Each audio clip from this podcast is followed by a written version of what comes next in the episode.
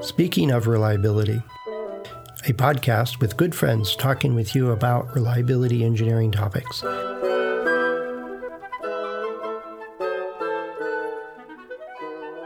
Welcome to Speaking of Reliability. This is Fred Schenkelberg. And good morning. This is Greg, Greg Hutchins. Hey, Greg.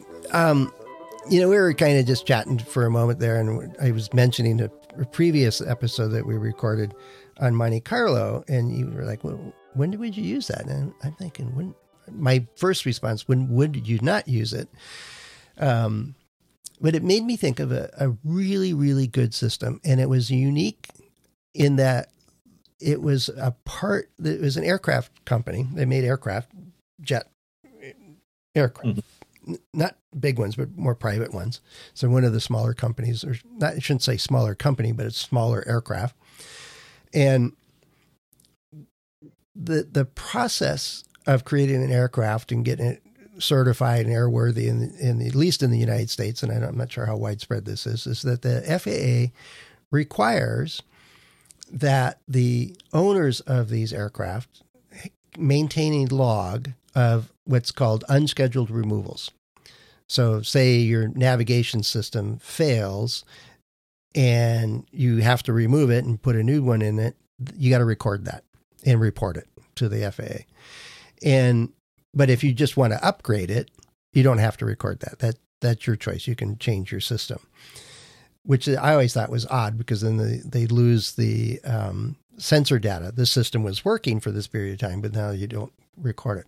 So this aircraft company mm-hmm. said, "Well, as a service to our operators of these aircraft, we'll give them a laptop that has all of the things that they have to report as unscheduled removals, and we'll make it really easy for them to record it, and it'll automatically come back to our servers, and it'll get reported to FAA, and it's all part of the package. You get the aircraft, you get this reporting system. And so they also did is that let's say that nav system failed, and well, it wasn't this company's nav system. They bought one of many different navigation systems out there and stuck it into this particular model for this particular customer. And they would send immediately that that unscheduled removal, and usually it included why it was removed and what happened, um, to the vendor, to the person that designed and built and manufactured that system. And so I thought, well, that's brilliant. What do you use this for? This is really good data. And it's because it was a service to meet a regulatory requirement. Mm-hmm. And then they said, well, every engineer in our team, when they're, you know, putting together an aircraft for a particular customer in a particular region of the world, we can look at, well, what's the the probability of failure because we have all this time to failure data for all these different systems and where they operate and what kind of flights they typically do and all of other stuff. So somebody comes up and says, "Hey, we want to fly between uh, Miami and Houston on a weekly basis." Okay, short hops in the south, blah blah blah. They plug all that stuff in, and it comes up with for the nav system saying, "All right, if here's our three vendors, given this operation, these environmental conditions, here's the probability of failure."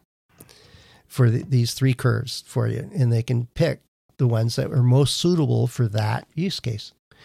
And they also used it to negotiate with the vendors for pricing for where their products are being used and not being used. And they can look for opportunities to make improvements. You know, hey, if you fix this a little bit because we're seeing more aircraft in the south and the heat, that if you fix this, this, and this, then it'll be better.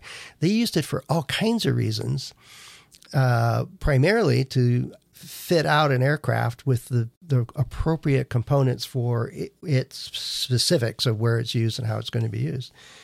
Um, so it was that that service actually ended up being benefiting the customers, saying, "All right, well, this actually helps make your aircraft more robust, more reliable over time."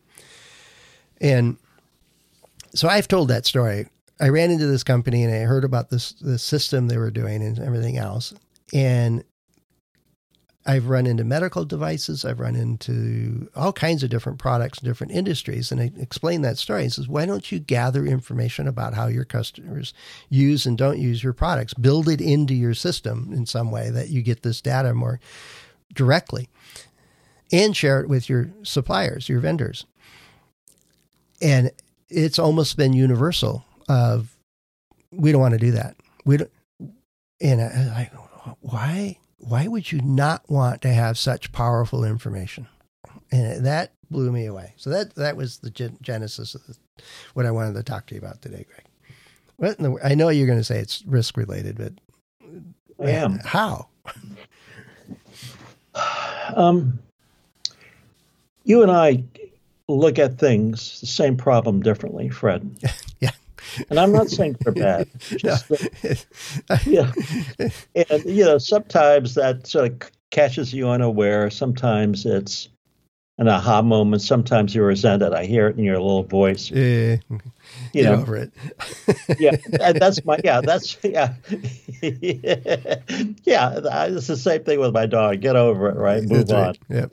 Uh, so I'll give you a quick story. It's one of my major failures in life. Um, four years ago, we were retained by the FAA um, in DC to report to the board on the effectiveness of their inspectors. They've got a couple 1000 Mhm. So, in FAA inspectors, basic, and again, FAA inspectors look at the carriers. Do they have a risk system? Do they have a quality system? Then they look at the manufacturing companies like Boeing or hmm and then you look at how the carriers operate, and then they look at maintenance facilities. That's Yep. sort of the scope. Yeah. And within that, they've got a bunch of CFR requirements, you know, federal requirements for compliance. And the feds were very, very worried that something's going to happen. Now, why? Um, in Boeing and a lot of aircraft companies that manufacture products where they use these sophisticated methods, like you mentioned Monte Carlo, hmm um, the inspectors weren't looking at it. At the end of the day, the inspectors, FAA inspectors, would evaluate a main, maintenance facility or carrier based upon a risk chart, qualitative analysis. You know, Red, yellow, Re- green. Right, right, absolutely.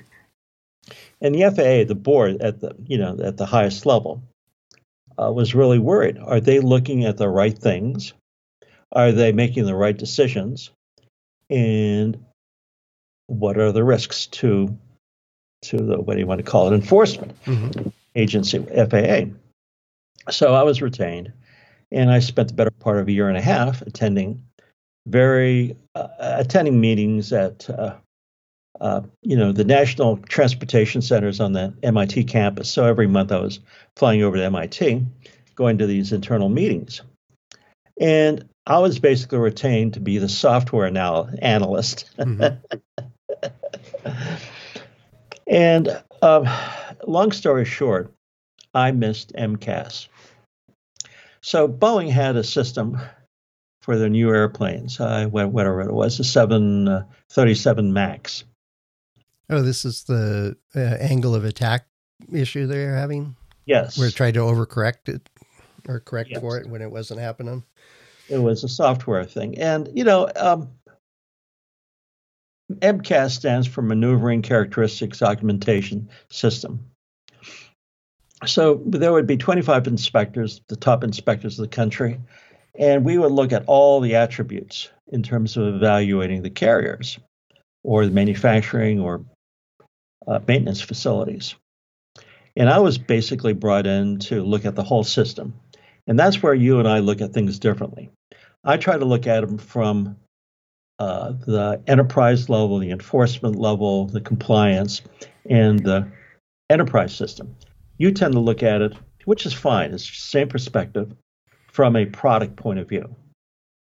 But between the enterprise point of view, looking at it, you know, enterprise system, and the what do you want to call it, product transactional, there are many levels of differences. There's Right. the subassembly, assembly, software, uh, process, you know, programmatic. There's a lot of levels. Yeah. But the point is, uh, at that time, from the enterprise point of view, the FAA gave a waiver to basically Boeing to self confirm, self certify. In other words, Boeing didn't send their, their, what do you want to call it, their inspectors there. Largely it was documentation. People, the inspectors would come in, look at the documentation like a, like you mentioned, a Monte Carlo, Monte Carlo or some type of failure data.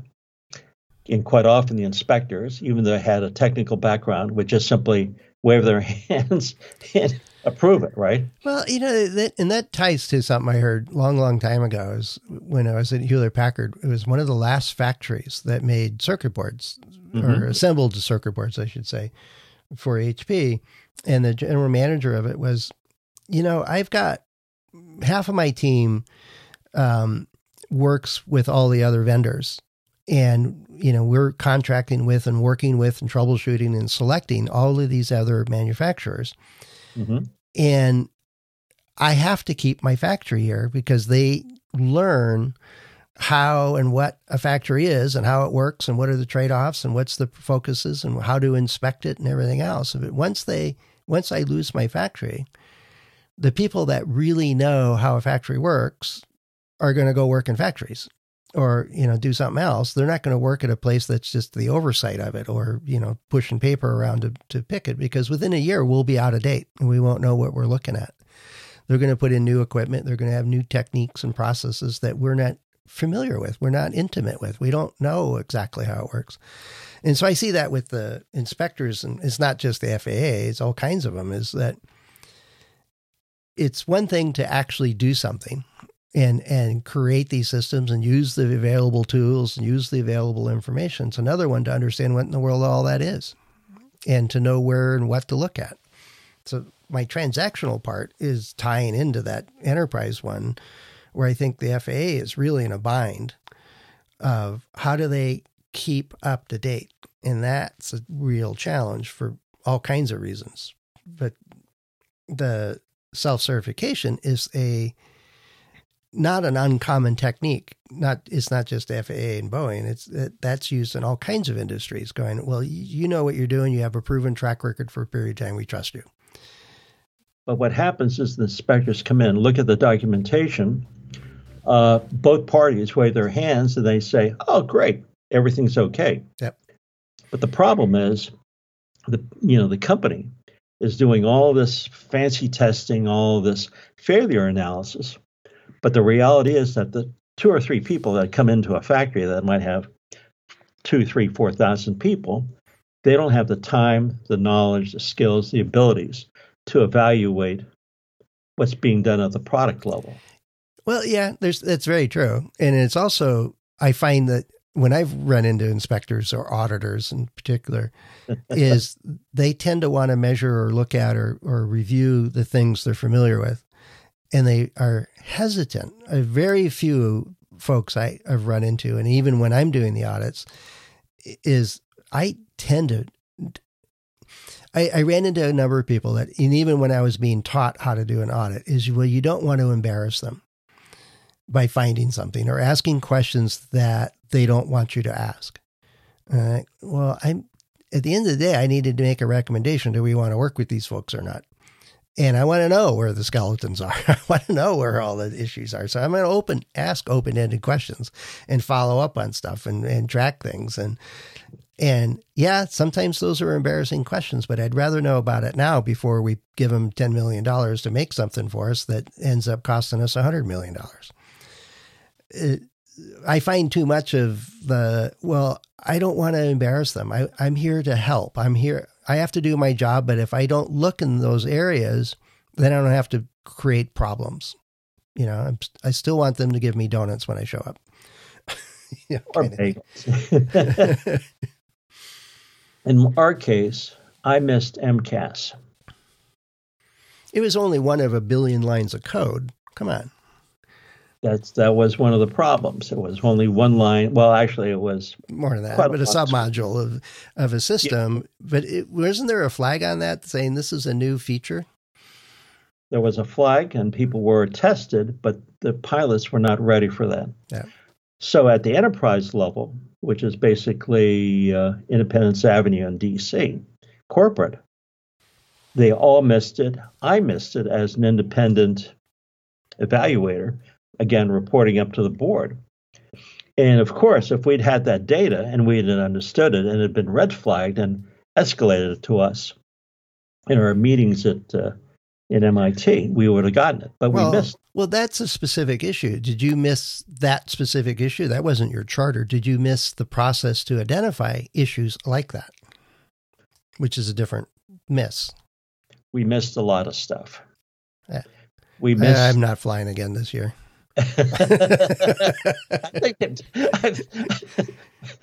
But you know what I mean is that if you go in and do an audit, I, I am often looking for how do you know what you know and where are the gaps in your process such that you can find the issues. Whereas as opposed to more the transactional part, oh, we've got 8,000 systems, 7,000 of them we've been doing for years. Here's the field data. Those are simple um, these eight new ones, we ran these tests, and that now gets into the weeds. Is did you do the right things? Did you evaluate it right way? Do you assess the risk correctly? And I'd much rather go. Did you ask the right questions? And I don't really care how many tests you pass. Did you run the right things to answer the right questions? Which is different than oh, I missed that it's did you miss it because your process was incapable of finding it? Let's go back to the enterprise level, which is the FAA on Independence Avenue in DC. Mm-hmm. The critical issues there are transparency, trust, what's the threshold of reasonableness, mm-hmm. and what's the risk appetite. And we really, at the enterprise level, didn't have that well defined because what we would do at and I say we because I was part of the team actually the I was independent observer of the team um, they didn't ask those questions. Uh, basically they would rely upon the inspector who normally was double dipping. So they put in they'd gone to an academy like you did put in their 20 years flipped over to the feds as a yep. GS 15 or whatever, and were double or triple dipping. Yep. So they were making a lot of money, and they had a lot of knowledge. Uh, they normally had gone through flight school, you know, you know, uh, whatever. They, well, that means they, they, went to the other academy, uh, not, not not the real one. They went to the school. yeah, okay, that's just done. me. yeah, they had a better football team, but that doesn't make them a university. ah, those those feelings are still there. Um, yeah. But the reality is, we were looking at it at a high level, and we would never, and inspectors too, would never look at a um, what do you want to call it a, a FMEA or a um, Weibull or any type of distribution. Mm-hmm uh, we would defer, and now I'm talking as an inspector, we would defer to the carrier, the maintenance facility, to basically tell us what's wrong. You know, are there any issues? You know, has anything been escalated? Mm-hmm. Inspectors are only there maybe two, three days, maybe a week max, and they can't look at everything. So corporate, the enterprise, looks at and defers to the regions because the FAA is divided into regions. Mm-hmm. They would look at the GS 15 or the SES, who is head of the region, who would look at the inspectors to make the final decision. And in terms of decision making, meaning self certifying or certifying facilities or factories, um, we did not have a rigorous decision making process. you know, corporate, we didn't really understand what's going on with the carriers or the maintenance facilities in terms of like reasonableness. Mm-hmm. How much time should an inspector spend? What should they be looking at? Is there, I mean, we would take the CFRs, you know, the federal regs, which sometimes were written 30, 40, 50 years ago. we're still flying aircraft from those eight days, though. Absolutely. And now, by the way, the big issue is, uh, and I'm being pulled into it, with AI systems, what is the threshold for reasonableness and risk appetite? Mm-hmm. All these systems are going to be AI'd very, very quickly. within the next two years. But it's it's still just it's improving the information. Yet, how much training is the FAA putting into their their staff to stay abreast of this, to ask those kinds of questions, to to improve their ability to ferret out the things that they should have should not be missed. Which are the critical few, not the insignificant many. Right. Um, they, every agency, I can say, in department last week was notified by OMB to start preparing for that. Basically, the same question, the, the question you asked what are we going to do with AI? How are we going to build these systems? And by the way, they've got nine months to uh, identify the systems, not identify the solution. Right. In terms of what's reasonable, what's what's the risk appetite. So this is really, I mean, the questions we're really talking about. We really started with a transactional product-based tool, Monte Carlo. That's great. But the federal government is not going to look at Monte Carlo analysis. They're not going to look at the data sets. They're not going to look at that data. They're going to expect the maintenance facility to escalate and bring it up to their attention. Yeah, it, you know, isn't there a management thing that's been around for a while that says, you know, people will do what you measure? Yeah, probably 50 years. That's right. Yeah, no. So if I'm not measuring how do you interpret a Weibull plot or how, when and why do you use a Monte Carlo, or you have the opportunity to get really better data from your systems and use that to yours and the societies and your customers' benefit. It's not that I want regulators to guide business decisions, um, but when it comes to safety, then yeah, I, you need to be on even par. Um, and I, I see that as a structure is not going there. But AI is another level of information or, or way to look at stuff. And it's not so much that it, it's just, I look at it as another tool, yet how do you use it? And if the regulators aren't able to understand how and why it's used and how it fits into the system of assessing the risk of a particular system, it you're missing the boat. It doesn't matter whether they escalate something or not. It's what are they actually looking for? Well, the, from the inspector's point of view, meaning the regulator, they're going to say, why does it matter that you've got a Monte Carlo or you're using this tool, HALT or whatever tool? Right. Why does it matter? How does it improve safety? How does it improve your decision making? Not mine, but you. Right. Hmm? Those the are the kinds of question I would expect to be there instead of, you know, did you sign off on this three times? You know. well, unfortunately, what they're going to do is look at the sign offs on the documentation. They're not yeah, going to look. That's what, what I mean. Is like, good grief. Right. Well, it's not a problem I'm going to solve today, but the idea is that there's plenty of information available, and some of it is extremely valuable, whether you're at transactional or enterprise level. And it's about the systems we set in place of one gathering this type of information and then how do we use it? What do we do with it? It's, i think your last comment greg is you know so what do you do with it? How does it how is it useful? What are the connections? Um, I would that's add one the key part. question. go ahead go ahead. Yeah i would just simply say three words. Doesn't matter. Yeah doesn't matter. words, are yeah. you what are, you know if you're using this tool whatever it is and we started off with you know, you're, you're talking about you and Chris or whoever we're doing a Monte Carlo. And you're going into this big fancy stuff about taking different distributions and using an iterative process to solve it, you know, with blah, blah, blah. And I said, well, okay, that's way I'm, cool, though, Greg. Come on. That's way cool. cool for you. As a, does it really matter? Yeah, I have plenty of cases where it really, really matters. okay. it makes a huge difference. It's as opposed to ignoring the information altogether and saying, well, I can't solve that problem and then walk away from it. That's where I run into problems. And that's, it, that's probably a whole nother uh, podcast on that one. Um, but anyway, uh, yeah, we do look at things a bit differently. Yeah, we do. Yeah. With that, I'll leave you. well, you know, if you're listening to this and you're thinking, "Where in the world are these people talking about?" And I look at it this way: well, let us know what what does make a difference for you. You know, what what are the areas are.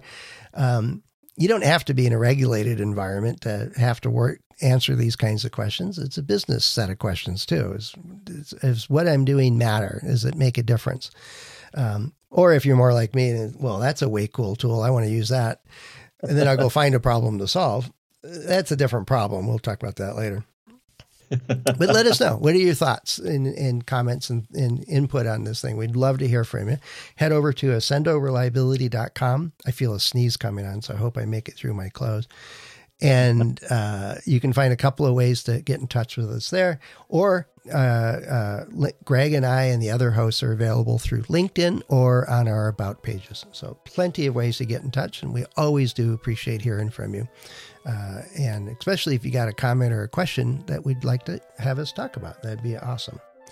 So, with that, Greg, um, well, I still feel that sneeze coming on, so I think we better sign off quick. All righty. Have a great one. All right, Bye-bye. Thanks. Thanks for listening to Speaking of Reliability. We invite you to join the conversation.